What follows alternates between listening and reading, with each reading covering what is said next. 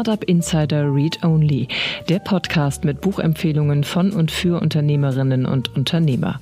Heute mit Dr. Georg Michalik, Gründer von Co-Creative Team, der mit uns über sein Buch Co-Creation, die Kraft gemeinsamen Denkens spricht. Ich denke, heute mehr denn je ist es wirklich entscheidend, dass die Leute miteinander äh, über ihre Silos hinweg die Themen bearbeiten und besprechen, dass es dann offenen Austausch gibt und die Bereitschaft, miteinander zu lernen. Und Dr. Peter Aschenbrenner, Inhaber von Aschenbrenner Training und Beratung, der sein Buch The Boss von Bruce Springsteen Führungsstärke lernen vorstellt. Führungskräfte sind dazu da, dass es einem Unternehmen gut geht und auch den dazugehörigen Mitarbeitern gut geht. Und die haben die Verantwortung, dass eben die Ziele erreicht werden, dass die Margen erreicht werden, dass die Mitarbeiter seelisch, psychisch und physisch gesund ihre Arbeit machen können. Und egal wo es hakt, und wenn es nur, das mache ich ein ganz blödes Beispiel, wenn nur die Salatbar in der Kantine nicht gut ist, dann hat eine Führungskraft irgendwas nicht getan. Außerdem begrüßen wir Florian Brokamp, Co-Founder und CEO von ThinkSurance, der seine persönlichen Buchempfehlungen mit uns teilt. Und hier ist Ihr Gastgeber Jan Thomas.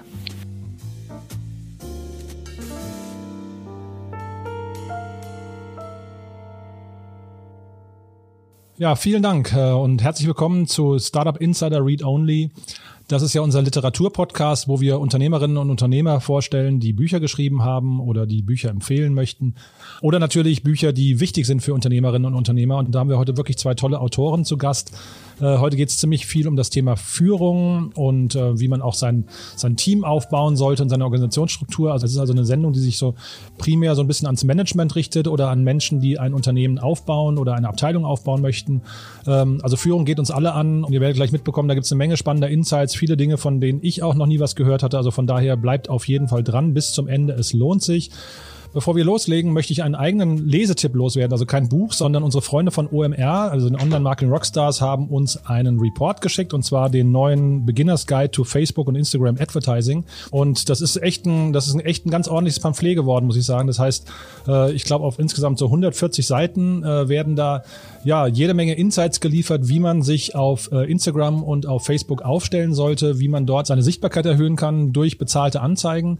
Das Ganze ist aufgeteilt in mehrere Kapitel, logischerweise. Ja, und dort wird unter anderem der ganze Werbeanzeigenmanager besprochen. Äh, ist ein relativ großes Kapitel, eigentlich glaube ich sogar das größte. Und das ist aus meiner Sicht eigentlich auch total essentiell, denn ich weiß nicht, ob ihr den schon mal von innen gesehen habt. Das ist ja echt eine Katastrophe, was sich Facebook da ausgedacht hat. Das ist so hinterwäldlerisch.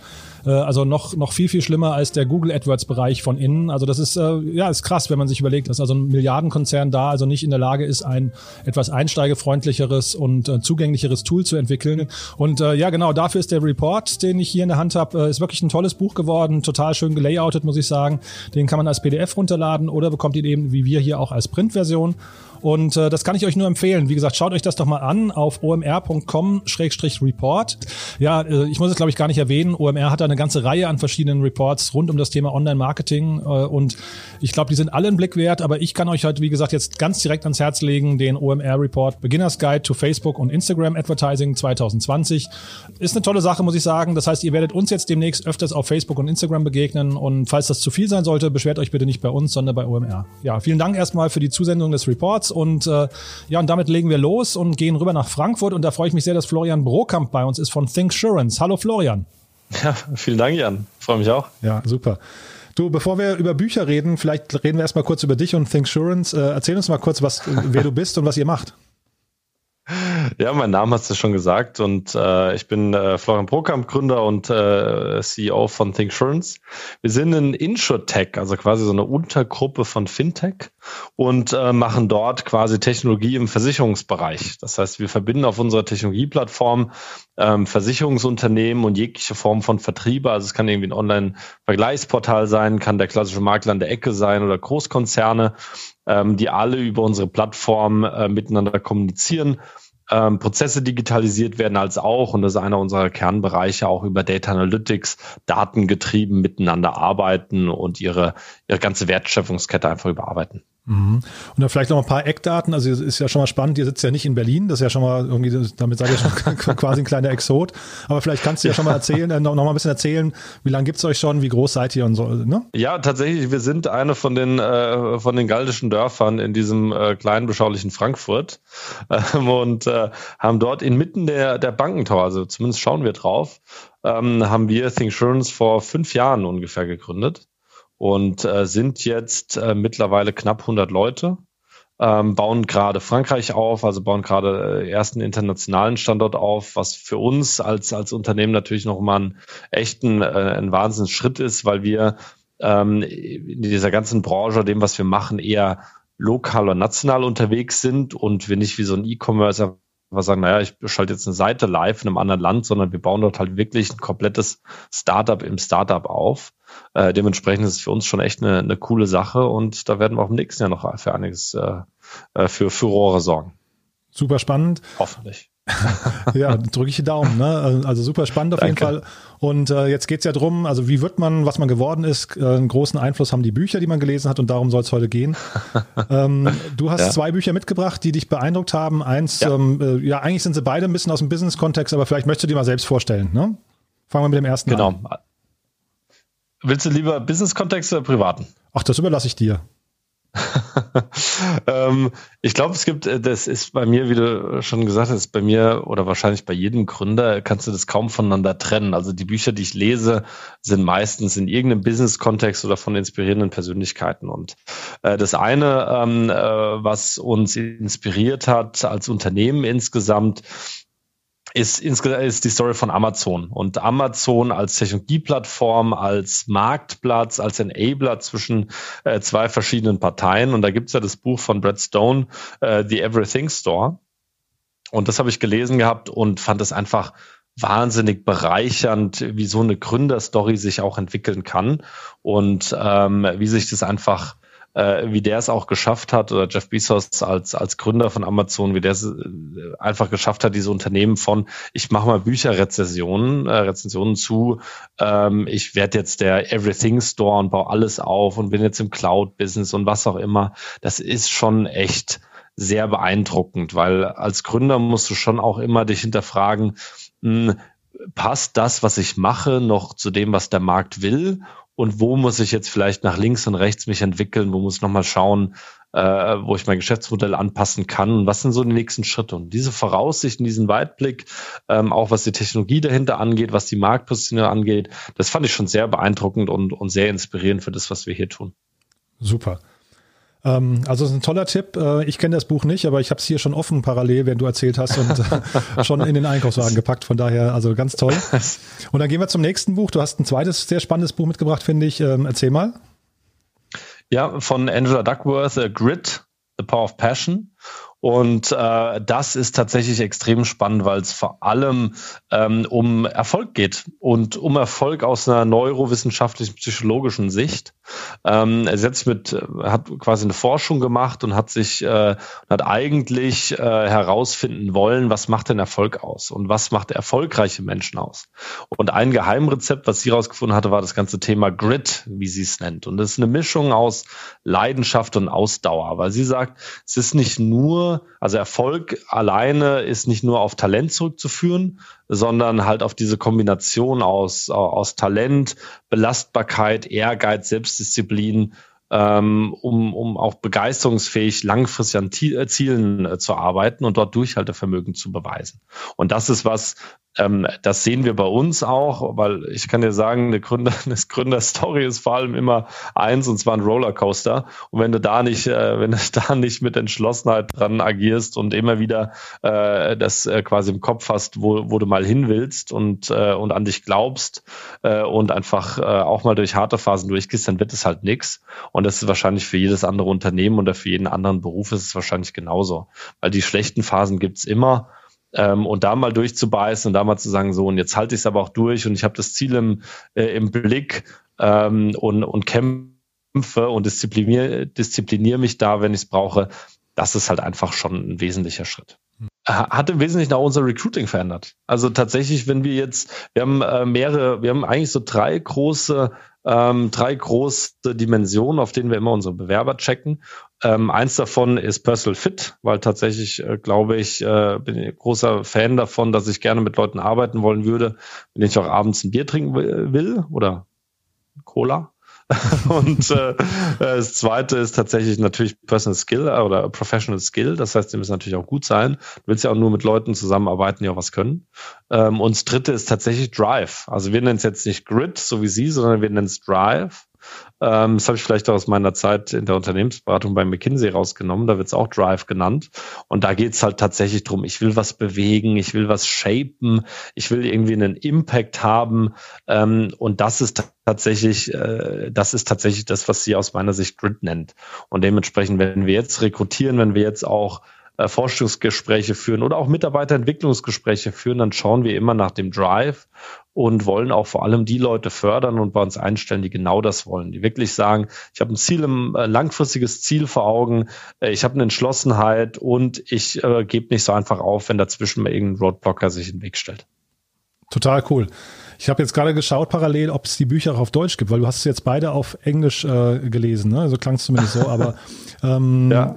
Ja, ich sehe gerade Grid gibt es auf Deutsch. Bei dem anderen habe ich es gerade nicht gefunden. Deswegen, äh, wie anspruchsvoll sind die? Was würdest du sagen auf Englisch? Oder ist es lesenswert auf Englisch äh, oder eher dann doch auf Deutsch? Ja, auf jeden Fall. Ja. Nee, ich würde es auch auf Englisch lesen. Also ich meine, du kannst natürlich auch auf Deutsch lesen. Ich glaube, das, äh, das kriegst du bestimmt auch auf Deutsch hin. Ähm, und äh, das ist anspruchsvoll intellektuell, aber nicht sprachlich. Das heißt, ähm, das, äh, das kriegst du auch hin, wenn du kein Native Speaker Englisch bist, mhm. äh, sondern auch als Deutscher. Fantastisch. Ja, ist ein tolles Buch, hätte man wahrscheinlich eben so in der, in der Zeit Februar, März lesen sollen, ne? wenn es ums Durchhalten geht, ähm, dass man das Jahr vielleicht ein bisschen besser ja. eingeordnet hätte. Aber nee, auf jeden Fall tolle Empfehlung. Du, ich danke dir sehr. Das war ganz, ganz, ganz spannend und äh, ich habe wieder zwei neue Bücher für meine Wunschliste hier. Super. Schaffst du die überhaupt alle? Das, das werde ich sehen. Ich muss dann irgendwann auch ein bisschen filtern, aber das ist schon, das ist schon äh, irgendwie sehr, sehr spannend, weil da, also gerade wenn man es so lebhaft erzählt wie du jetzt gerade, finde ich, äh, bekommt man sofort Lust, die zu lesen. Ja? Also vielen Dank dafür. Klasse. Du musst einfach mehr Urlaub nehmen, dann hast du mehr Urlaubsbücher, die du rumkriegst. Das ist ja genau das Ding. Ne? Man möchte ja irgendwann diese richtige Work-Life-Balance hinbekommen und dann hast du eben auch Zeit zum Lesen. Ja? Deswegen, da, dafür ist die lange Liste dann. cool, Florian. Das stimmt. Ich danke dir. Ja? Klar, Schöne Grüße nach Frankfurt und äh, ja, hat Spaß gemacht. Danke dir. Ne? Ja, auch. Danke. Mach's gut. Tschüss.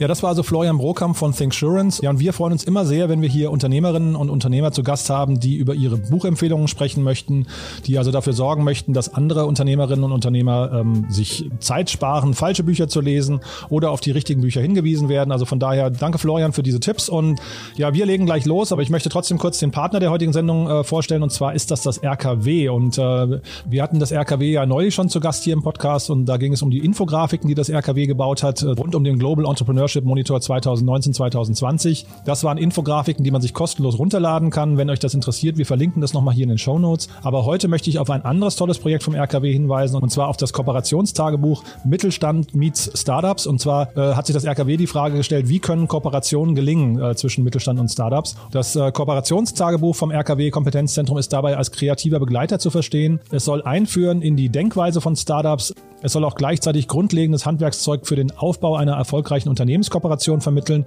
Und dieses Buch ist nach dem Handlungsansatz Lernen, Zusammenfinden und Kollaborieren aufgebaut. Und mit einer ziemlich gelungenen Kombination aus Impulstexten und praktischen Übungen ermutigen die Autoren dazu, schnell und effektiv Kooperationsideen praktisch anzugehen. Ja, und das, das Tollste daran muss ich sagen, dieses Buch ist wirklich ähm, sehr übersichtlich strukturiert und auch ansprechend designt. Dieses Workbook oder Arbeitsbuch kann man also auf jeden Fall kostenfrei beziehen über das RKW Kompetenzzentrum. Und wenn euch das interessiert, dann schaut doch bitte mal auf der Webseite des RKW Kompetenzzentrums vorbei. Und zwar ist das rkw.link-koop-tagebuch. rkw.link Koop-Tagebuch in einem Wort. Auf jeden Fall, wie gesagt, kostenlos erhältlich, ist wirklich schön gemacht und liefert eine ganze Menge an spannenden Insights, wie Startups und Mittelstand zusammenarbeiten können. Und, und ihr wisst ja, das ist ja auch unser Thema hier. Wir versuchen ja Startups echt eine Bühne zu geben und eine Brücke zu bauen hin zum Mittelstand und zu den Corporates. Also von daher schaut euch das mal an. Es ist kostenlos erhältlich. rkw.link-koop-tagebuch. Also vielen Dank nochmal ans RKW für die Unterstützung dieses Podcasts und damit gehen wir rein in das erste Gespräch. Bei uns ist Dr. Peter Aschenbrenner und äh, ja, und das ist jetzt ein Gespräch für alle, die Bruce Springsteen mögen, aber eben auch für alle, die Unternehmer sind oder ein Team führen müssen, denn genau darum geht's gleich. Was es dabei mit Bruce Springsteen auf sich hat, das wird euch gleich Peter selbst erzählen. Von daher freue ich mich, dass du da bist. Hallo Peter. Ja, hallo Jan. Schön, dass ich eingeladen wurde. Ich freue mich sehr, über Führung mit dir zu sprechen und bin gespannt auf deine Fragen. Ja, klar. Äh, um zu verstehen, warum wir über Führung sprechen, äh, erzähl doch mal vielleicht kurz, wer du bist, äh, und damit, damit die äh, Zuhörer dich einordnen können. Ja, mein Name ist Peter Aschenbrenner. Ich bin seit 16 Jahren Führungs- und Managementtrainer. Warum Führungs- und Managementtrainer? Ich war vorher selber Führungskraft und Manager in Großkonzernen und im Mittelstand und habe mich dann entschieden, das Thema aufzunehmen und die Welt der Führung zu verbessern. Und das mache ich jetzt seit 16 Jahren. Mhm. Und wir sprechen über ein Buch, also du hast ja mehrere Bücher geschrieben, aber wir sprechen jetzt ganz konkret über ein Buch, bei dem Bruce Springsteen eine, äh, eine besondere Rolle spielt. Das musst du mir mal erklären und vielleicht auch den Hörern, warum. Und also da, da höre ich ja so eine gewisse Besessenheit ob, ähm, bei dir auch raus, ne? Absolut. Also ich habe schon über 140 Bruce Springsteen Live-Konzerte in ich glaube, geschätzt 30 Ländern jetzt gesehen. Und irgendwann habe ich mir gedacht, wow, das ist total spannend, wie er live seine Band führt, teilweise bis zu 15, 16, 17 Musikern.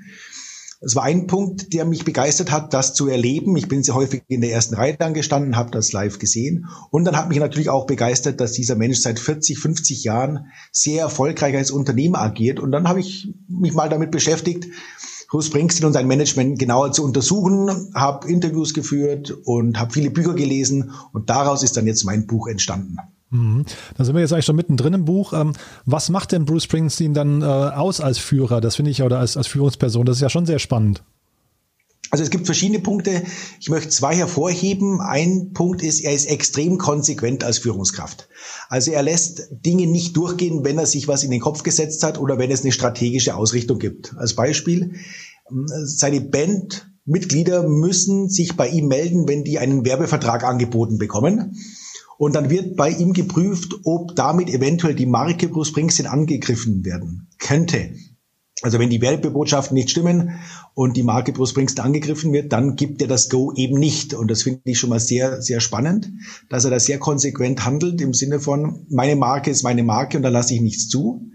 Und was mir auch fasziniert, dass er sich auch ständig verändert, auch als Führungskraft. Er hat unterschiedliche Musiker, er wechselt auch die Musiker aus. Und man merkt dann auch, dass sich die Stilrichtungen verändern. Und der zweite Punkt ist dann diese Veränderungsbereitschaft, die ich ganz häufig bei Führungskräften, gerade in Deutschland, extrem vermisse. Mhm.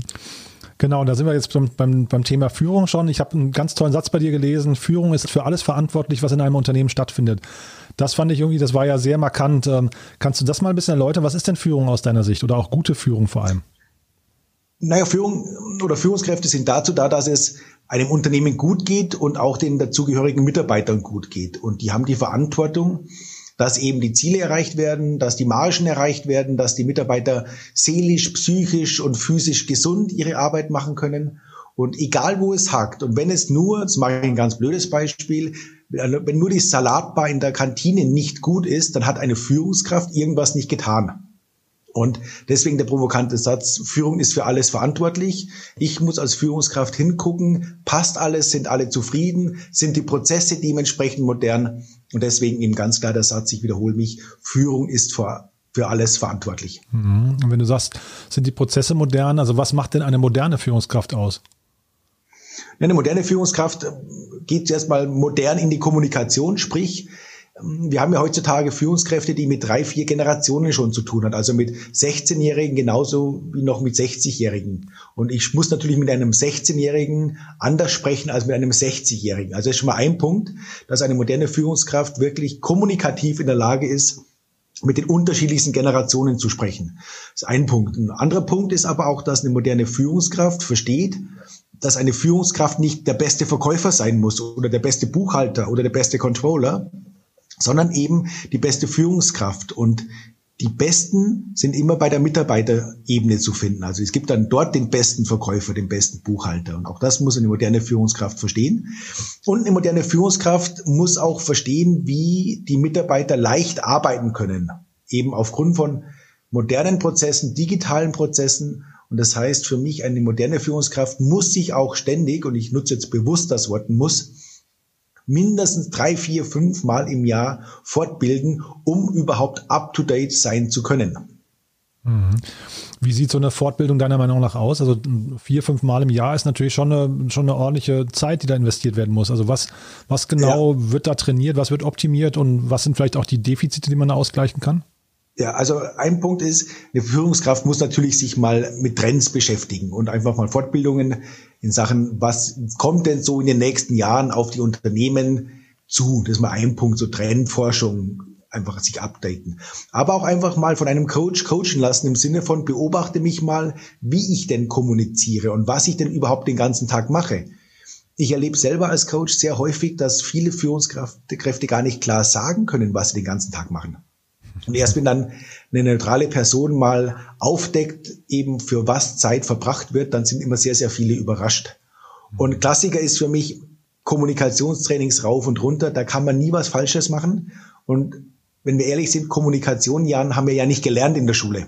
Wir lernen vielleicht Grammatik, also die Aneinanderreihung von Wörtern.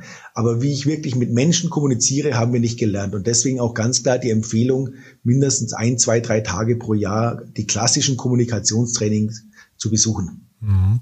Und dann nochmal die Brücke zu Bruce Springsteen. Wie kommuniziert der denn mit seiner Band? Also zum einen mal auf der, auf der Bühne sehr, sehr häufig über Gesten, aber er spricht auch mit jedem Musiker mehrmals während des Konzerts. Das kannst du live sehen. Und was ich auch toll finde, er gibt auch sofort positives und negatives Feedback an den Musiker während der Show. Also auch das kann man live sehen. Wenn dann Bruce Springsteen kurz spricht oder einfach auch mal kurz böse guckt und der Musiker weiß dann sofort, oha, ich glaube, mein Boss ist gerade nicht mit mir zufrieden. Und es gibt gerade jetzt auch eine neue Dokumentation von ihm, wie er die aktuellste Platte aufgenommen hat. Und auch da sieht man, dass er sehr stark seine Musiker mit einbezieht, auch sein Management mit einbezieht, aber letztendlich dann doch als Führungskraft die Entscheidung trifft. Und so wie man ihn erlebt als Fan und auch in den Videos und alles, denke ich, dass er auch eine sehr gute Klarheit besitzt im Sinne von, was er will. Und auch das ist für eine moderne Führungskraft wichtig, dass eine Führungskraft weiß, was sie will, dass sie weiß, wo ein Unternehmen hingeführt werden soll, dass sie weiß, was das Team will. Und ich habe das Gefühl, Bruce Springsteen weiß das sehr, sehr gut. Mhm. Jetzt bist du natürlich brennender Fan ne, von Bruce Springsteen, aber ist das Buch, das du geschrieben hast, äh, auch für Leute, die Bruce Springsteen vielleicht gar nicht mögen oder mit der Musik nichts anfangen kann, äh, auch geeignet? Absolut, weil letztendlich zeigen ja die Anekdoten aus dem Leben Bruce Springsteens eben wie jemand agieren sollte. Und das kann jemand genauso lesen, der jetzt Opernfan ist oder vielleicht gar kein Musikfan, sondern Sportfan ist. Der Transfer ist, finde ich, in meinem Buch sehr, sehr einfach und es wurde mir auch schon sehr häufig rückgemeldet dass jeder mit den Anekdoten auch von Bruce Springsteen etwas anfangen kann. Und das war mir auch wichtig, dass die Anekdoten dazu dienen, den Kopf aufzumachen, neue Impulse zu geben. Jetzt unabhängig, ob ich Bruce Springsteen-Fan bin oder nicht. Mhm. Und trotzdem nochmal die Zielgruppe von dem Buch oder die, die gewünschte Leserschaft von dir, die adressierte, äh, sind das äh, sag mal, erfahrene Führungspersonen oder sind das welche, die sich auf die Führungsrolle vorbereiten? Oder wie, wie würdest du das Buch, auf welchem Expertenlevel ist das angesiedelt? Also das Buch habe ich bewusst so geschrieben, dass es Führungskräfte lesen können, die seit mehreren Jahren bereits Führungskraft sind oder auch schon seit 10 Jahren, 20 Jahren, einfach zur Reflexion auch nutzen. Was mache ich schon alles und was mache ich noch nicht? Aber auch bewusst für Neulinge in der Führungsposition und auch für Menschen, die sagen, ich würde gerne mal Führungskraft werden. So nach dem Motto, lies das Buch und du weißt, was auf dich zukommt. Mhm. Weil Jan, ich habe auch die Erfahrung gemacht als Coach, dass sehr viele Führungskräfte mir sagen im Coaching, hätte ich all das vorher gewusst, was auf mich zukommt, wäre ich nicht Führungskraft geworden. Und drum ist mir auch ein Anliegen mit diesem Buch, dass sich Menschen, die auf dem Weg zur Führungskraft sind, das Buch lesen, sich damit beschäftigen und eben dann Klarheit besitzen. Okay, jetzt weiß ich, was ich als Führungskraft leisten muss, was auf mich zukommt um dann bewusst die Entscheidung zu treffen, ja, ich mache das oder nein, ich mache den Weg lieber nicht. Mhm. Und dann ist es auch okay. Gibt's denn, gibt's denn so, ich weiß nicht, so eine Art Selbsttest, um mal herauszufinden, bin ich eine gute Führungskraft oder nicht? Weil es gibt ja wahrscheinlich keine KPIs oder keine richtigen Kennzahlen, an denen ich das festmachen kann. Ne? Also hast du vielleicht so ein, zwei Tricks, wo man mal sagen kann, das sind Fragen, die man sich selbst stellen muss, um sich mal selbst zu beobachten, um zu gucken, bin ich gut im Umgang mit meinen Mitarbeitern oder nicht? Ja, also ich sag mal, die klassische Mitarbeiterbefragung und Mitarbeiterzufriedenheitsbefragung ist natürlich immer ein Indikator, sind die Mitarbeiter mit mir als Führungskraft zufrieden. Das ist mal ein Punkt. Mhm. Anderer Punkt ist aber auch mal selbst in sich reinhorchen, sich selbst mal in, in Mitarbeiter versetzen und nachfragen in sich selbst, wäre ich denn zufrieden? Und natürlich ist, und das schreibe ich auch im Buch, auch ein Indikator, erreiche ich die Ziele meiner Abteilung in meinem Bereich, in meinem Unternehmen? Und das Ganze auch noch mit gesunden Mitarbeitern und motivierten Mitarbeitern. Und das so in Kombination kann ich sehr wohl als KPIs festlegen und überprüfen, habe ich denn das geschafft? Weil weißt du, Jan, es gibt viele Führungskräfte, die schaffen ihre Ziele, aber hinten purzeln fünf Burnouts raus. Und dann ist das nicht für mich eine gute Führung. Mhm. Und eine gute Führung schafft eben, erreicht die Ziele, aber die, gesund, die, die Mitarbeiter bleiben gesund, sowohl auf psychischer Ebene, physischer als auch auf seelischer Ebene. Und das kann ich schon mit KPIs hinterlegen. Ja, das stimmt. Und dann nochmal ganz kurz zu deiner Person. Ich hatte auf deiner Webseite gelesen, du bist Klarheit, äh, Klarheitsexperte. Das fand ich ein Begriff, den habe ich vorher noch nicht gehört. Das musst du mir nochmal erklären.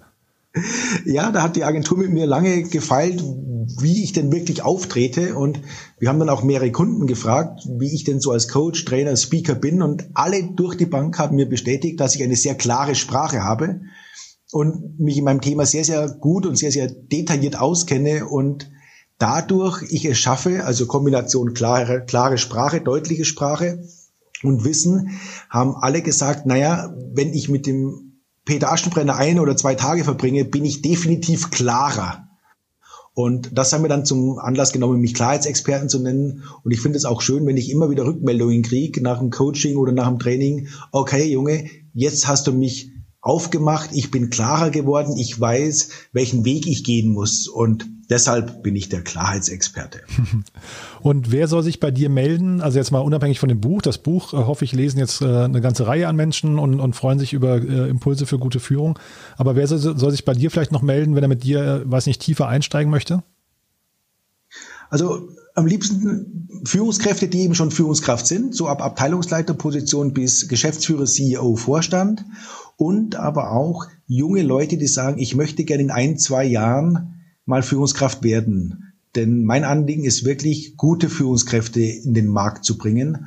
Und dazu ist es eben notwendig, dass die Menschen sich wirklich klar werden, will ich das haben? Und von dem her können sich sehr gerne also Menschen melden, die Führungskraft werden wollen um sich einfach nochmal zu prüfen, um nochmal ein anderes Bild zu kriegen, aber auch bestehende Führungskräfte, die sagen, ich will besser werden, ich will eine einfachere Führung haben, ich will auch moderner werden, ich bleibe bei dem Begriff und ich will auch meine Ziele leichter erreichen. Dafür stehe ich immer parat.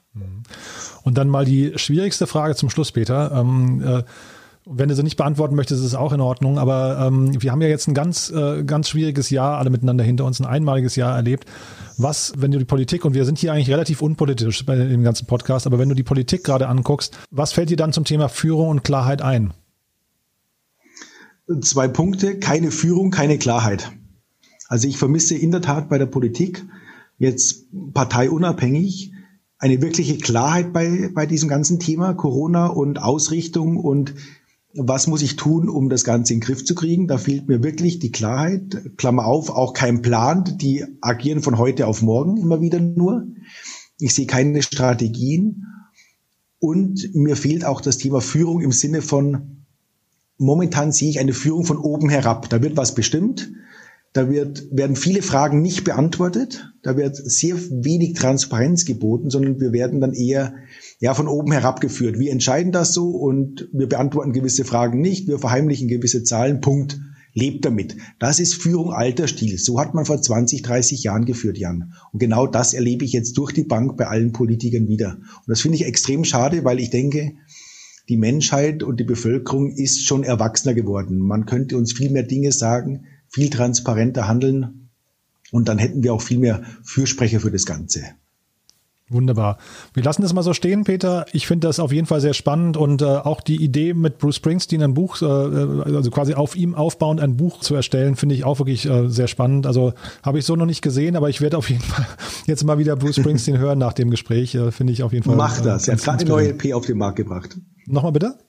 Er hat gerade eine neue LP auf den Markt gebracht. Und die also. ist hörenswert? Ah, für mich ja. Ich finde sie sehr, sehr gut, ja. Klasse. Peter, vielen, vielen Dank und eine gute Zeit erstmal.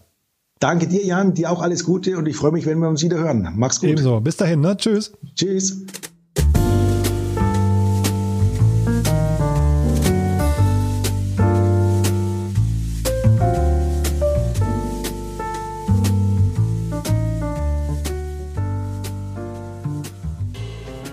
Das Buch The Boss von Bruce Springsteen Führungsstärke lernen von Dr. Peter Aschenbrenner umfasst 196 Seiten und ist für 24,99 Euro im lokalen Buchhandel oder auf www.vilay-vch.de erhältlich.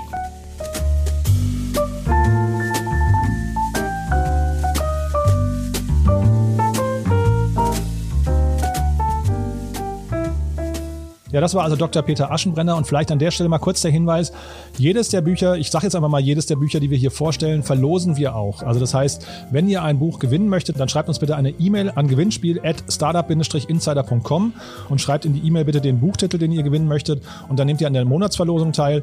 Wir haben also, wie gesagt, hier einen ganzen, ganzen Haufen Bücher liegen, die wir jetzt gerne unters Volk bringen möchten und ihr seht ja, es sind wirklich tolle Bücher dabei. Von daher schreibt uns gerne E-Mail gewinnspiel at startup-insider.com und auch das nächste Buch kann man gewinnen. Und zwar hat das geschrieben Dr. Georg Michalik. Und äh, es geht um das Thema Co-Creation. Was es damit auf sich hat, wird uns Georg gleich selbst erzählen. Von daher, ich freue mich, dass du da bist. Hallo Georg. Hallo.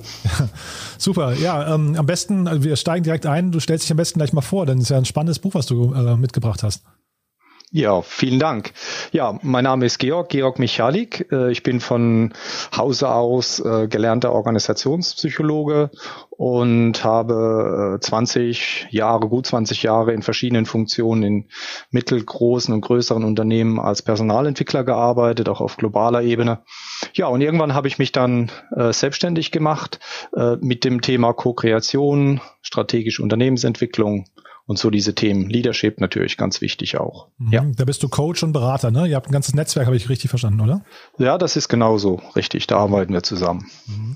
Kannst du mal, ich finde ja, also äh, Organisationskultur und ähm, Struktur geht ja eigentlich jeden an. Ne? Was ist denn so die, weiß nicht, was sind denn so die Erfolgsparameter von erfolgreichen Organisationen? Ich denke, heute mehr denn je, und da komme ich sozusagen gerade aufs Thema, ist es wirklich entscheidend, dass die Leute miteinander äh, über ihre Silos hinweg die Themen bearbeiten und besprechen, dass es dann offenen Austausch gibt und die Bereitschaft miteinander zu lernen. Ja, und da hängt natürlich dann schon sehr viel dran. Mhm. Also ist man bereit dazu und so weiter und so weiter. Aber ich denke, das Wichtigste ist heute wirklich mit der Komplexität. Wir reden ja oft von der VUCA-Welt, nicht von den von der äh, volatilen, unsicheren, komplexen und widersprüchlichen Welt. In dieser Welt, wo sich alles so schnell entwickelt, äh, wo es mal schwarze Schwäne gibt und sich die Dinge plötzlich äh, ganz anders auftun, wie wir jetzt ja mit Corona gesehen haben, äh, da handlungsfähig zu bleiben. Also in diesem Umfeld handlungsfähig zu bleiben, das wird in Zukunft immer wichtiger werden. Mhm. Ist Handlungsfähigkeit dabei auch quasi so ein Synonym für Agilität? Ich denke, Agilität ist ein wichtiger Bestandteil, aber dann kommt sehr darauf an, was man unter Agilität versteht. Agilität wird ja sehr vielfältig benutzt, ähm, fast schon als Synonym, wenn man darüber redet, anders als bisher. Äh, ja, aber was, was versteht man dann unter Agilität? Ich denke, Agilität alleine im Sinne von Geschwindigkeit und schneller werden sicher nicht. Äh, denn dann wäre Agilität auf äh, die Quantität reduziert. Aber ich glaube, Qualität ist mindestens ebenso wichtig. Mhm. Und siehst du denn bei den äh, Organisationen oder bei den Herausforderungen von Organisationen, siehst du da große Unterschiede zwischen den, ich sag mal, kleineren Startups und den etablierten Unternehmen? Das ist ganz sicher so. Ähm, das hängt vor allem mit der Nähe der Menschen zueinander zusammen und mit ihrer gemeinsamen Entwicklung. In einem Unternehmen, wo jeder jeden kennt, äh, wo man zusammen groß geworden ist und sagen wir bis zu einer Größe von 100, 120, vielleicht 150 Leuten, wo man die Leute noch mehr oder minder mit Namen ansprechen kann. Da findet eine große Verbundenheit statt. In großen Unternehmen, wo diese Bekanntheit, wo diese menschliche Nähe zueinander nicht mehr gegeben ist, wo sagen wir jemand aus dem Einkauf, ähm, den ich noch nie gesehen habe, äh, der, der ist sehr weit weg für mich. Und da ist es deutlich schwieriger, miteinander aufeinander zuzugehen und dieses Vertrauen zu schenken. Und das, äh, das muss man lernen und das muss man als Kultur etablieren im Unternehmen. Mhm. Und kannst du mal vielleicht so, ich weiß nicht, das ist ja jetzt, jetzt sind wir ja eigentlich schon mittendrin in deinem Buch, ne? Da geht es ja auch um genau. Transformation von Unternehmen und auch hin zu Hochleistungsteams, wenn ich es richtig verstehe. Aber kannst du vielleicht ja. mal so die, die wichtigsten Erkenntnisse aus dem Buch mal vielleicht, also auch so als Handlungsanweisungen, jetzt mal speziell mit Blick auf die kleineren Unternehmen vielleicht mal äh, uns mitteilen? Ja, das ist, äh, mache ich gerne. Ähm, ich denke, kleine Unternehmen haben da einen ganz großen Vorteil, denn kleine Unternehmen, wie ich schon sagte, die wachsen miteinander und die Menschen kennen sich. Und dieses Miteinander verbunden sein, ähm, also diese positive Erfahrung aus der Verbindung von Menschen miteinander, das schafft ja das Vertrauen, was dann nachher äh, auch notwendig ist, um miteinander verbunden zu sein und daraus dann verbindlich miteinander neue Wege zu gehen. Diesen Vorteil, den haben Startups, den haben kleine Unternehmen von Beginn an gegenüber den großen.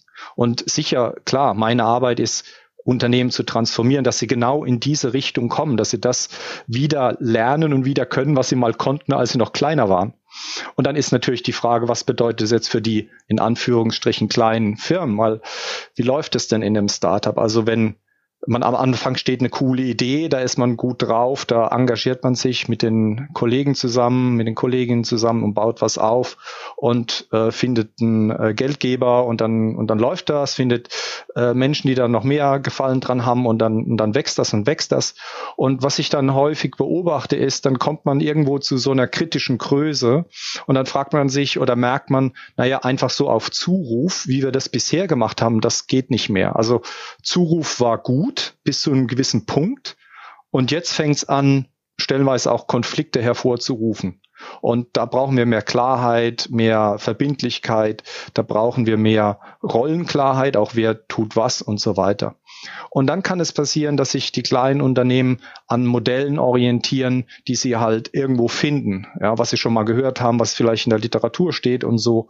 Und da schauen sie sehr oft zu den Großen. Und da besteht natürlich dann die Gefahr, dass man dann Strukturen einführt, also eben klassische ähm, Hierar Hierarchien von oben nach unten, Entscheidungsprozesse, manche Menschen sich mehr Verantwortung geben als andere haben ähm, und äh, man ein bisschen so kopiert, was die Großen machen und damit schafft man sich aber genau die Themen, die man ja äh, nicht will. Also man schafft das ab, was einen erfolgreich gemacht hat. Und äh, da, da ist so, wo ich sagen würde, ja, wenn, wenn ihr als kleines Unternehmen am Wachsen seid, passt auf, ähm, welche Rollmodelle ihr euch nehmt, wenn es darum geht, euch selbst zu organisieren. Mhm. Und das heißt, bei diesen Rollenmodellen, für jetzt gerade aus Sicht vom Startup, wohin sollen die denn gucken? Also wer sind denn da so die Vorbilder, wenn du sagst, man läuft Gefahr, vielleicht das Falsche zu adaptieren, was wäre denn dann das Richtige? Ich glaube, ähm, ich würde nicht mal ähm, Vorbilder nehmen. Es gibt, glaube ich, das Vorbild ist das, was wir selber wollen. Mhm. Viel wichtiger ist es, diesen inneren Dialog miteinander zu gestalten.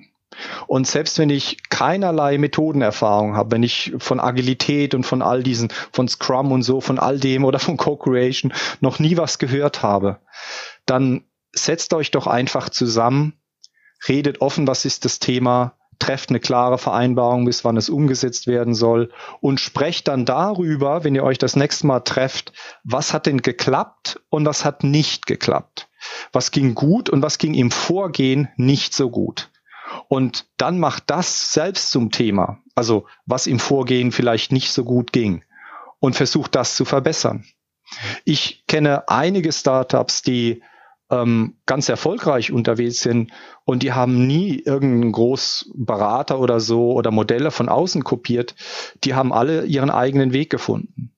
Dazu braucht es aber nur dieses Miteinander im Dialog bleiben und miteinander reflektieren, was geht und was nicht geht. Also das heißt, sich nicht nur auf der Ebene des Produkts bewegen und der Marktentwicklung belegen, bewegen und der operationalen Themen bewegen, sondern auch auf der Ebene des, des, des, des ähm, Miteinanders. Also wenn wir bei Simon Sinek das Why, How, What anschauen, dann ähm, ist natürlich ganz oft das What, also die, die Leistung, was bringen wir an den Markt und ja, natürlich bei Startups sicher auch das Why, also die, die, ähm, die Vision, äh, den Purpose, also die, den, die Sinnhaftigkeit dessen, was man vorhatte, ist sicher immer mehr auch ein Thema. Aber woraus dann jetzt wirklich ankommt, ist das How. Also wie erbringen wir miteinander die Leistung?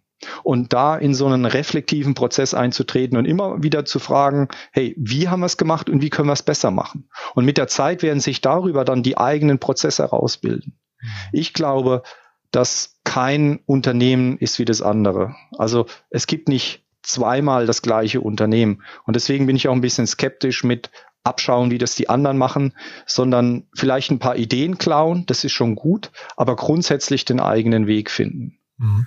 Und wer soll den finden? Ist das ein Thema für die Gründer, für das ähm, äh, Higher Level Management oder ist das quasi dann auch sogar jede Abteilung für sich, die vielleicht, weiß nicht, in jeder Abteilung eine eigene Struktur? Weil wenn man dir jetzt folgt, dann würde, würde man ja sagen, im Prinzip sollte es gar keine Role Models geben, sondern auch jede Abteilung ist ja, ja. vielleicht nicht wie, wie äh, irgendeine andere, ne? Ja, die Frage ist, gibt es überhaupt Abteilungen? Also wenn ich ähm, rollenbasiert vorgehe, wenn ich sage, okay, wer hat welche Kompetenz an welchem Thema, ähm, habe ich nachher vielleicht nicht eher eine Projektstruktur, wo wir uns immer wieder neu zusammenfinden äh, anhand von den Themen, die uns gerade bewegen oder die Produkte oder die, die Vermarktungsthemen, die wir haben. Also ähm, das, was uns halt in dem Moment herausfordert, brauchen wir dazu eigentlich Abteilung? Ja. Das mhm. ist schon mal die Frage. Ne? Und, und dann ist es ähm, die Frage, wo tauschen wir uns aus? Also immer da, wo Leistung miteinander erbracht wird. Da, wo die Kompetenzträger zusammenkommen und mit, miteinander Lösungen finden. Und diesen Prozess zu reflektieren. Und wenn du, wenn du fragst, sind es die Gründer? Hm. Welche Rolle hat denn dann der Gründer in diesem zukünftigen Unternehmen, in einem modernen, agilen, wie du sagtest, einem agilen Unternehmen, was diese VUCA-Welt meistert? Mhm. Ich glaube, also die, die Gründer, die ich so äh, kennengelernt habe, die, die waren, wenn du da von außen reingekommen wärst, du hättest nicht gewusst, ob das der Gründer oder der der Gründer ist. Der hatte kein schöneres Office und keinen Parkplatz oder irgendwas. Da war mittendrin im Projekt wie alle anderen. Also die Gründer, die ich kenne und die diese ähm, zukunftsgewandten Organisationen mit mit Leiten, mit ja, aber Leiten stimmt schon nicht mehr. Also äh, mit drin sind, die arbeiten einfach mit. Ja, und wahrscheinlich, und das ist vielleicht auch die Aufgabe von der Führung, dass sie diese Beziehungen, die da drin entstehen, und man kann da sehr schön von Wissensbeziehungen ähm, reden. Also diese Wissensbeziehungen und diese ähm, Leistungserbringungsbeziehungen, das ist aber ein langes Wort, also diese Wissensbeziehungen äh, gestalten zu helfen. Also was könnte die Aufgabe von der Führung sein? Heißt einfach, ja, denn zu helfen, dass dieses Miteinander ähm, leisten und lernen und verbessern und weitermachen und innovativ sein, diese Prozesse zu gestalten, diese Atmosphäre, diese Kultur mitzugestalten, dass das Miteinander möglich wird. Mhm. Das heißt, du bist eigentlich sehr nah an der wirklich Selbstorganisation oder, oder ist es ja. vielleicht eher so, so dieses Spotify-Modell? Ich glaube, das dann ja so ein bisschen aus ähm, Squads und Tribes, glaube ich, besteht. Ist das eine, eine Denke, die du auch verfolgst oder ist es tatsächlich so die reine Selbstorganisation? Also ja, das Spotify-Modell ist somit das häufigst genannte, dann gibt's noch andere. Aber auch die, ja, ich meine, ähm, selber rausfinden, also diesen, mhm. diesen Weg selber miteinander gehen und ich, äh, was, und, und auch miteinander herausfinden, was brauchen wir. Vielleicht gibt es ja auch innerhalb ähm, von solchen Unternehmen Bereiche, die sehr ähm, standardisiert ähm, Dinge tun, die dann wo auch Menschen sind, die dann sagen, hey, komm, dieses dauernde Miteinander reflektieren, das ist mir viel zu viel, lass uns einfach ein paar klare Prozesse einführen und danach ähm, führen wir das durch. Ja, okay. Mhm. Wenn das für, für die Beteiligten der beste Weg ist, dann geht den. Mhm. Wichtig ist, dass, dass ähm, schau, also für mich ist immer so ein Kernkriterium ist, ähm, wie erreichen wir Selbstwirksamkeit? Also wie erreichen wir es, dass Menschen miteinander ähm, wirksam werden können? Ja, und das ist das ist so das höchste Gut, glaube ich, in in in Organisation, sage ich mal allgemein. Also wenn sich Menschen miteinander organisieren, dass sie etwas tun können, dann wollen die eine Wirkung erzielen, eine Selbstwirkung erzielen. Und ähm, ob das als Individuum ist oder als Team oder als größerer Bereich, dass dass sie merken, das was wir tun, das bringt irgendwas. Und am Ende vom Tag oder am Ende vom Monat oder nach einem Sprint haben wir gesehen, dass sich positiv was verändert hat. Mhm. Und wie wie können wir das schaffen? Mhm. Ähm, also Selbstorganisation, da bin ich total bei dir, würde ich sagen, ja, Selbstorganisation. Aber genau das ist ja Selbstorganisation. Das heißt nicht, äh, organisier dich selbst so, wie Spotify sich organisiert hat, weil dann ist es keine Selbstorganisation mehr, dann ist es ähm, Spotify-Organisation. Mhm. Also finde deinen eigenen Weg oder finde den gemeinsamen Weg miteinander. Jetzt, okay, jetzt würdest du vielleicht dann, also jetzt muss ich dann schon auf die Co-Creation kommen. ja, wieso schreibst du dann ein Buch über Co-Creation? Mhm, genau. Könntest du jetzt fragen. Mhm. Ne? Hm, da schreibst du ja wieder vor, wie man es tun soll. Nein, das tue ich gerade nicht. Na, und, ähm, und, was ich dich fragen wollte, und du richtest ja. dich auch an Führungskräfte, ne? Das ist ja, das kommt ja dann ja. quasi auch noch dazu. Genau, also okay. Ähm, äh, zu, also das eine, ähm, über Co-Creation ist ja ein Weg, ähm, wie man genau diese Selbstorganisation machen könnte. Mhm. Also es heißt nicht, sondern es ist nur, äh, es ist, wie soll ich sagen, ein Werkzeug zur Selbstorganisation. Hm? Mhm. So würde ich sagen. Aha. Werkzeug zur Selbstorganisation. Und die Rolle von Führungskräften richtet sich vor allem an die Unternehmen, die eben nicht wie ein Startup sich von vornherein ähm, äh, von, von, von, von Bottom-up, von der grünen Wiese her ähm, bauen, sondern die in der Transformation sind, äh, wo es noch klassische Führung gibt, ähm, eben in, mit, mit Abteilungen und all den Dingen und die dann in diese neue Welt ähm, ihre Organisation transformieren möchten. Und da spielt die Rolle der Führung natürlich ist da ähm, noch bedeutender, als äh, wenn eine Organisation sich von Anfang an selbst organisiert aufbaut. Ähm, und, und da kann dann auch die äh, die Co-Kreation helfen, ein neues Verständnis von Führung zu bekommen. Also eine Führung, die eben auf Augenhöhe funktioniert und damit natürlich auch wiederum einen wichtigen kulturellen Wert mitgibt, wie es in Zukunft sein könnte. Wie ist das denn, wenn du dich jetzt, ähm, also das erste Gespräch mit einem Unternehmen, das du möglicherweise coachen oder beraten wirst, mhm. wie siehst du denn, also anhand von welchen zum Beispiel Kennziffern oder welchen, weiß nicht, ähm, Situationen kannst du denn überhaupt den Bedarf äh, definieren? Also an, anhand wessen, äh, anhand, anhand, Entschuldigung, anhand welcher mhm. Parameter würde man eigentlich hinterher auch deinen Erfolg definieren? Ähm, und mhm. wie kannst du eigentlich auch identifizieren, dass Co-Creation quasi das richtige Thema ist für dieses Unternehmen? Mhm. Ähm, Gut, es gibt einen ganz pragmatischen, ganz praktischen Ansatz. Also innerhalb vom Buch von Co-Creation beschreibe ich das auch. Das nennt sich das Potenzialum-Modell. Da fahren wir mit zehn Faktoren, ähm, anhand denen man feststellen kann, ähm, ob und wo Handlungsbedarf besteht im Sinne der Selbstorganisation und der Zukunftsfähigkeit.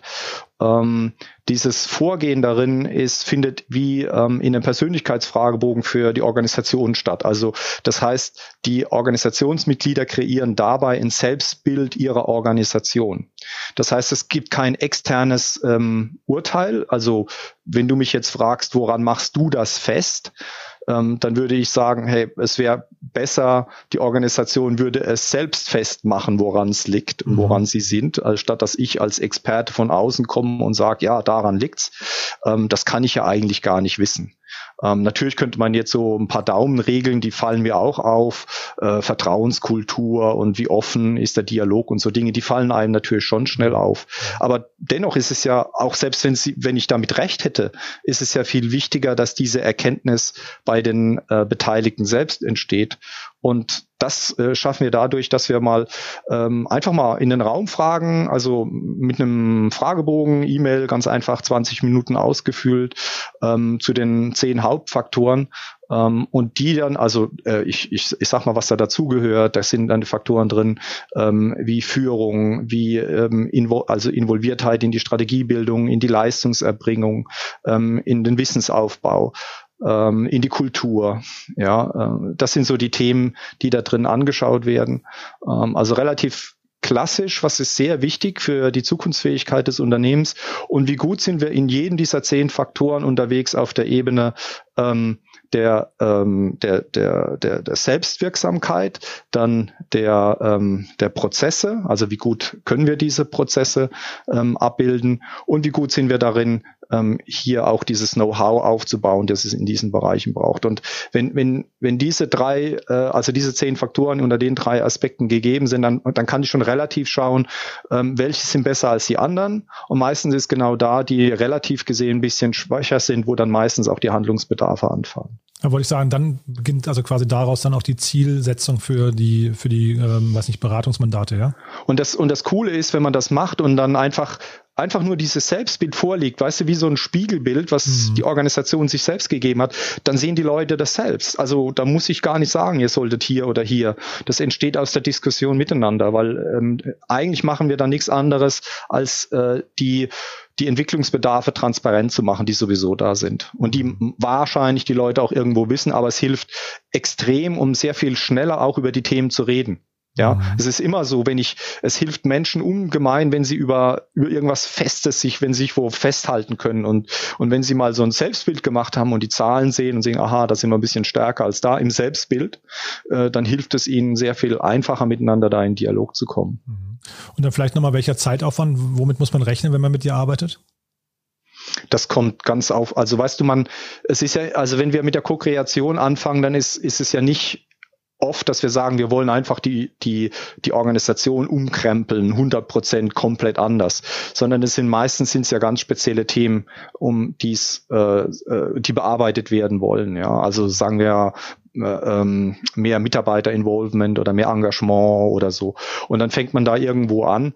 Und ähm, die die, ähm, die Zeit mit mir ist, glaube ich, gar nicht so entscheidend, sondern also das, es ist eher der, der Zeitraum, also egal wie viel Zeit ich dann selbst damit drin bin, mhm. sondern über welchen Zeitraum nimmt sich die Organisation und auch wieder von der Größe abhängig und von der bestehenden Kultur um äh, diese Veränderung beizuf äh, durchzuführen. Wichtig mhm. ist, dass es Menschen in der Organisation gibt, ähm, die da mitmachen, die entsprechend auch vielleicht ausgebildet werden, um diese Prozesse zu begleiten und die dieses ähm, dieses dieses Rad am Laufen halten, so dass dieser Dialog an ähm, äh, anfängt und am Laufen gehalten wird, dass es halt immer weitergeht. Und äh, das ist das Entscheidende. Denn es ist, also das ist wirklich, es ist, ähm, man kann nicht sagen, jetzt haben wir es erreicht, ja. Das, das werden auch agile Unternehmen, also auch diese, diese Startups sagen, werden kaum sagen, jetzt haben wir es erreicht, mhm. sondern es ist ja ein Weg, ja. Und ähm, es geht ja darum, diese dauerhafte Zukunftsfähigkeit äh, sicherzustellen. Erreicht wäre es ja auch nur dann, wenn das Umfeld, also unsere Welt, unser unsere VUCA-Welt auf einmal nicht mehr VUCA wäre, sondern statisch würde und wir jetzt ein festes Ziel hätten und nicht ein Moving Target, was es ja ist. Also es geht ja nicht drum, ein Ziel also in der Entwicklung zu erreichen und dann haben wir es erreicht, sondern das Ziel muss ja sein, genau dieser Entwicklung ähm, möglichst nahe zu kommen. Also mhm. eben, um nicht stehen zu bleiben. Also das heißt, der Prozess ist der Weg, ja.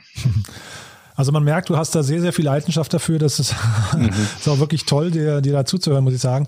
Jetzt mit mhm. Blick auf die Zeit, wir sind eigentlich schon lange drüber, aber jetzt ah, okay. äh, nee, aber trotzdem nochmal ganz kurz die Frage. Jetzt mhm. mal zurück zum Buch nochmal. Wer ja. soll das lesen und äh, vielleicht auch wer, wer soll es auch nicht lesen, aber was, was, was nimmt man mit aus dem Buch, wenn man es gelesen hat, was hat man dann erreicht? Also ich, ich glaube, also ich denke in erster Linie, was man erreicht hat, ist ein hoffentlich anderen Blick auf Organisation. Ähm, Co-Kreation ist ja ein Begriff, der einfach sehr häufig verwendet wird heute, umgangssprachlich in Unternehmen, in Organisationen, wenn Leute sagen, jetzt haben wir gut zusammengearbeitet. Ja, die Begriffe Kooperation und so, die sind alle ähm, schon irgendwie durch. Und trotzdem will man irgendwie sagen, wir haben nicht nur zusammengearbeitet oder wir haben kooperiert, sondern wir haben wirklich was Neues geschaffen. Und dann sagen die Leute, wir haben co-kreiert oder haben eine Co-Kreation gemacht. Interessanterweise gibt's ähm, wenig bis nichts dazu, was das eigentlich heißt, Co-Kreation. Und das war mir das Anliegen mit diesem Buch. Einmal äh, klar ähm, einen, einen Begriff zu definieren, auch irgendwie zu sagen, okay, was ist denn der Mindset dahinter? Was, wenn wir heute schauen, was unterscheidet Co-Kreation von Kooperation und von all den anderen Dingen oder von Agil, was ist denn, was ist denn so der Mindset dahinter? Und, äh, und das war mir wichtig und das andere aber es nicht beim Mindset zu belassen, sondern auch einen Prozess zu beschreiben, wie man diesen Mindset ganz konkret in Workshops anwenden kann. Also ganz praktisch. Was kann ich damit machen? Ja, und wie mhm. mache ich es ganz genau? Das heißt, was ich nachher habe, wenn ich das Buch gelesen habe, ähm, ist zum einen ein Verständnis dafür, was die Haltung dahinter ist, hinter der Co-Kreation oder der Co-Creation. Und zum anderen auch eine Vorstellung, wie ich vorgehe. Und ähm, ja, bis hin, ich könnte es eigentlich, weil ich alles, was ich weiß, reingeschrieben habe, könnte ich es im Prinzip auch selbst dann durchführen. Ähm, und und äh, zum einen auf der Ebene von Workshops, aber auch hin zu, wie kann ich eine ganze Organisation entwickeln? Also von, ja, wo müsste ich da anfangen und wie würde ich vorgehen? Ah ja, und eine Frage, genau, wer ist dann die Zielgruppe? Sind natürlich Menschen, die da irgendwie mit zu tun haben. Also das sind, äh, das sind heute noch die Führungskräfte, die sagen, okay, so ein Prozess finde ich cool in unserem Unternehmen, lass uns das mal anfangen. Das kann nur gut werden. Das sind ähm, die fachlich Verantwortlichen in Unternehmen, die damit zu tun haben, also im Bereich ähm, Organisationsentwicklung, Personal, HR, ähm, aber auch in den ganzen Bereich der kontinuierlichen Verbesserung, Lean, Kaizen und so diese Themen, die, die sind sicher, fühlen sich sicher angesprochen. Ähm, und dann natürlich äh, ähm, Menschen, die professionell von außen in Organisationen reingehen und da unterstützen, also Berater, Coaches äh, und solche. Und ich glaube auch für alle neugierigen Menschen sowieso, die sagen, hey, lass mal neuen Gedanken angucken. Ähm, bin immer für Neues interessiert, die, die finden das sicher auch spannend. Mhm. Und ab welcher Größenordnung von Unternehmen? Also wir haben jetzt gerade schon gesagt, Startups ja. auf jeden Fall auch, aber ah, ja. ähm, ist es ein Gründer, ich weiß nicht, der mit seinen ersten fünf Angestellten, soll der auch schon darüber nachdenken oder beginnt das erst so ab, ich weiß nicht, 50 Mitarbeitern? Also wenn der, also ich, wenn der Gründer eine gute Stimmung hat und die gut miteinander unterwegs sind ähm, und das alles von selber fluppt, dann würde ich dem nicht irgendwas äh, unterstellen oder irgendwie etwas mh, hm, sagen, er müsste das tun, wenn es doch eh schon geht. Ja, ähm, ich glaube, dann, wenn ihr merkt, hey, bei uns fängt es an, ein bisschen äh, Routine zu werden. Ja, also mhm. wir, wir sind nicht mehr ganz so kreativ und nicht mehr ganz so engagiert, wie wir waren, egal wie viele Leute wir sind. Dann dann würde ich äh, auch kleineren Unternehmen das empfehlen. Und äh, wo, wo fängt es an? Das spielt eigentlich keine Rolle. Also man kann, ja, also auch äh, mit, mit, mit zehn Leuten oder so ist schon ein Unternehmen, wo man das machen kann. Aber ich glaube, es ist viel wichtiger, ist, ist ähm, wie ist da im Moment gerade, wie sind wir miteinander unterwegs? Ähm, in großen Unternehmen oder in großen Organisationen mit, mit ein paar Dutzend Leuten, wo Abstimmung und ähm, eine Klarheit an, an Weggabelung gefordert ist. Ähm, Co-Kreation ist ja kein Tool wie Scrum oder so, wo ich jede Woche oder, oder so mache für jedes, für jede Entscheidung eine Co-Kreation, sondern Co-Kreation wird immer dann gemacht, wenn wir gemeinsam richtungsweisende Entscheidungen treffen. Ja, also weiß ich, ähm, zum Beispiel alle drei Monate mal schauen, wo stehen wir auf unserem Weg, ja, so eine Grundsatzevaluation äh, und dann weiterzugehen. Dann mache ich Co-Kreation. Dann ist es wichtig, dass man da miteinander hinschaut und gemeinsam Weichenstellungen vornimmt. Wenn es um die kontinuierliche Verbesserung geht oder Anpassung und so, dann gibt's andere Methoden, die da sicher gut passen. Lässt sich aber auch kombinieren, weil gerade so das Thema äh, Mindset ist immer, immer, die Frage, was ist der Unterschied zwischen Design Thinking und Co-Creation und kann ich jetzt ein und das andere. Ich finde, bietet sich auch in vielen Dingen an, äh, das zu kombinieren. Also es gibt einige Phasen und, und, und Tools in der Co-Kreation, die man aus dem Gesamtprozess rauslösen kann und mit anderen äh, zusammenbringen kann, wenn man da ein bisschen ähm, versatil ist sozusagen am Thema, dann kann man das sicher machen. Mhm. Also mir scheint es auch ein tolles Weihnachtsgeschenk vom Team an den Chef vielleicht oder an den, an den Gründer. Also von daher einfach mal anonym auf den Tisch platzieren und mal gucken, was passiert. Ja, ja, wenn es, ja, nicht anonym wäre noch besser. Vielleicht noch besser, genau. Ja, aber das ist ja eine Frage der Kultur und des Mindsets, die momentan vorherrscht. Ne? Ja, absolut. Ja, Super, klar. Georg. Du, mhm. vielen, vielen Dank. Also hat, hat wirklich Spaß gemacht. Wie gesagt, war jetzt ein bisschen länger, aber ich finde, es war die Zeit wert. Mhm. ist ja echt ein spannendes Thema und äh, es tangiert ja irgendwie auch jeden. Also von daher äh, ganz ja. tolles Buch und äh, danke, mhm. dass du hier warst. Vielen Dank, Jan. Ja, danke. Hat Spaß gemacht. Bis dann. Danke. Und äh, frohes Tschüss. Fest. Ne? Ciao. Ja, danke. Ja.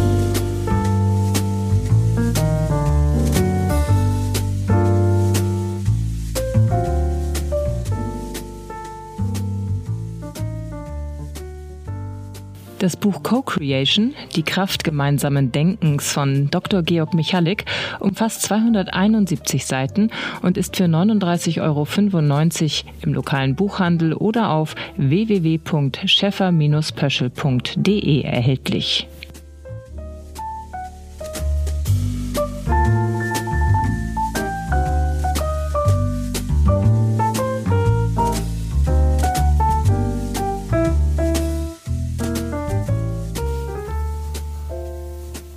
Ja, das war also Dr. Georg Michalik und damit sind wir schon am Ende der heutigen Sendung. Ich hoffe, es hat euch Spaß gemacht. Ähm, ich finde es, wie gesagt, ein ganz, ganz tolles Format für jeden, der Bücher mag, aber ich glaube, wir liefern auch so eine ganze Menge an spannenden Impulsen für alle, die sich wirklich mit dem Thema Unternehmertum oder Startups auseinandersetzen möchten. Aber wenn euch irgendwas stört oder auffällt oder ihr irgendwelches Feedback habt, dann schreibt uns bitte. Podcast at startup-insider.com ist die E-Mail-Adresse und wir freuen uns über Feedback. Wir freuen uns aber vor allem auch, wenn ihr den Podcast weiterempfehlt und oder wenn ihr uns auf iTunes bewertet.